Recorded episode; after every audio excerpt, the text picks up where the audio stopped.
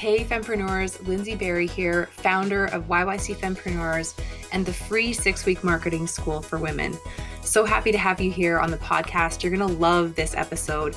This is an episode that I recorded with um, my friend Linnea, who I met at youth group. She's a youth leader, as I am, at our church youth group. Um, she has an incredible story of turning her challenges, her health challenges, into a business. She has um, she's overcome some pretty big stuff, and she has some really great advice. And I know this story is going to inspire you.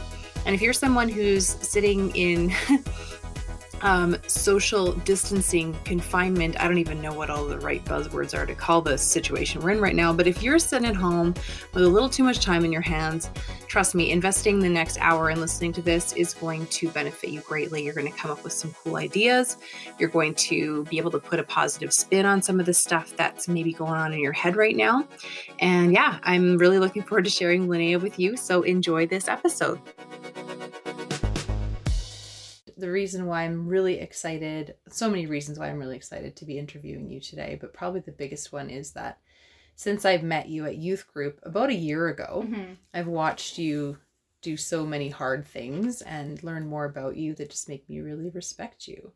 And I think you have a lot of wisdom for such a young person. Um, and then when I started to learn more about your journey through, you know, being, you know, part of a missionary family in the Ukraine mm-hmm. and then mm-hmm. coming to Canada and learning about the challenges you faced with, you know, completely changing your diet and how that affected your whole body and your mind and everything and how you had to figure that all out. Like that that's just a story I'd really love for you to share. Along with the fact that you've turned all of that into a business recently. So, yeah. Okay. So start from like as far back as you as you can. Maybe tell us a little bit about the business you just started and then and then work back from there.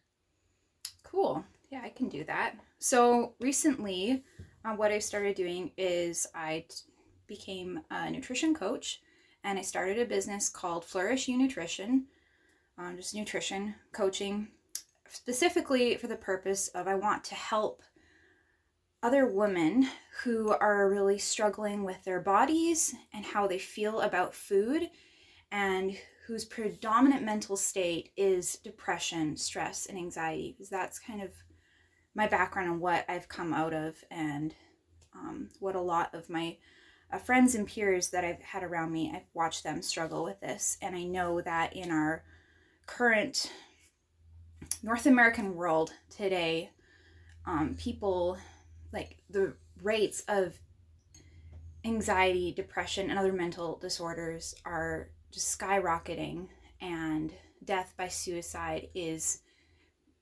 starting to be even more of an issue than people dying from cancer and that is that's terrifying and that's not okay and i want to make a difference with that.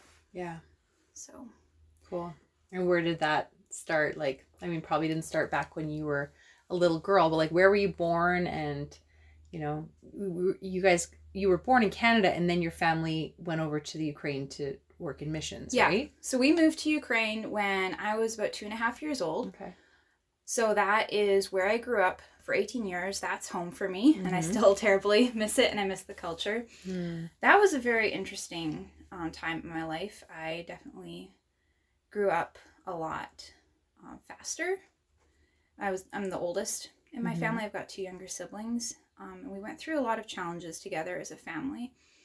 Um, yeah, my parents were missionaries, so I've always been like part of the church and grew up kind of knowing about God and and faith stuff and it wasn't though until I was 18 though that I really started making that faith my own. But how I got there um, was very interesting. So part of living as a missionary kid or as any what we call third culture kid. So that would be uh, a child who predominantly grows up in a certain culture, but it's not the culture of their parents. Mm. And so this kid has that culture influencing them, but then also their parents' culture influencing them.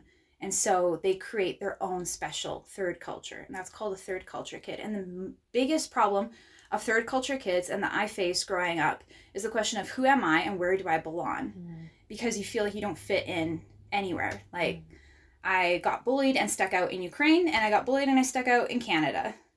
And I never understood certain, like, to a certain extent, you understand culture or you understand the language that people are speaking, the words they're speaking, but you completely miss all of the underlying cultural, like, influences and tiny nuances that most people get naturally when they just grow up in predominantly one culture.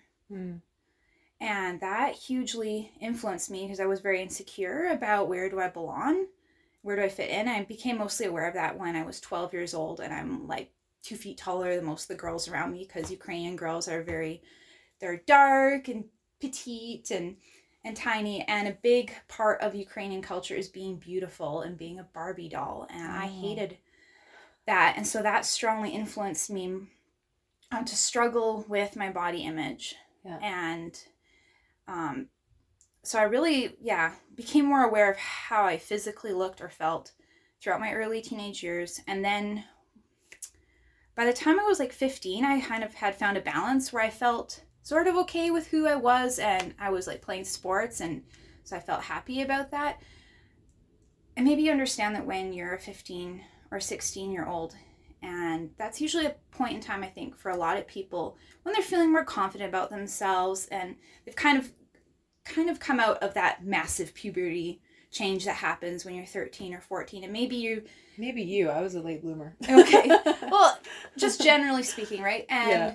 that in general by that time you've kind of got the school thing figured out a little bit and ending like grade 12 is a little bit closer in the horizon mm-hmm. right and so it's sort of a happy place maybe that's why they call it sweet 16 or I don't hmm. know. Anyways, that's kind of the place that I was at that I actually had a friend group that was nice to me, wasn't fighting me all the time, and that I felt like I sort of I had found a little niche in and you were still in Ukraine. Yes, yeah. this is while I'm in Ukraine. I'd found a little niche somewhere I belong, okay. and um, we had gone back. Like the last time I'd been to Canada for a visit was when I was maybe 11 years old. Mm-hmm. Like we go back once every five or something years just to visit family and stuff.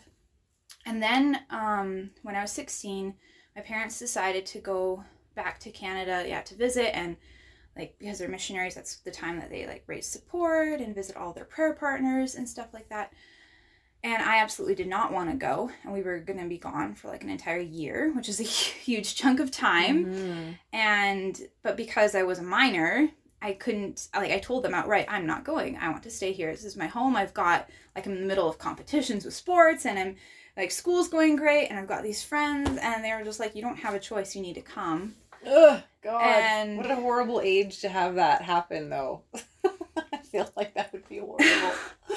I can't yeah, imagine how was, devastating that must have been for you. It was really um, devastating, but I think the hardest part for me. So I'm a very strong-willed person, and very much like I want what I want, and I'm gonna get it. And so, and I'm the oldest as well. Oh, so totally you understand that. So to be that. told no and to have nothing yeah. that I can do with that, that just made me so so angry inside. Yeah.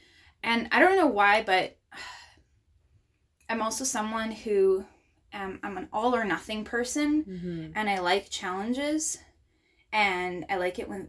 For, I think that when things are hard, they're better for some reason. So I was like, let's just make this harder. Yeah. It's like, well, if I'm going to be in Canada for a year anyways, I might as well go out and get my grade 12 Alberta diploma because school in Ukraine doesn't count for anything. And I'd already been doing like an um, school on so when like partially I partially did uh, like Ukrainian school stuff, partially did homeschool, like traditional homeschooling with my mom, and then p- for most of high school I did distance learning with a Canadian school. Oh, okay. Wow. So because I knew that it doesn't like anything from Ukraine doesn't count, and oh. that yeah, Canada like diplomas recognized everywhere, so I wanted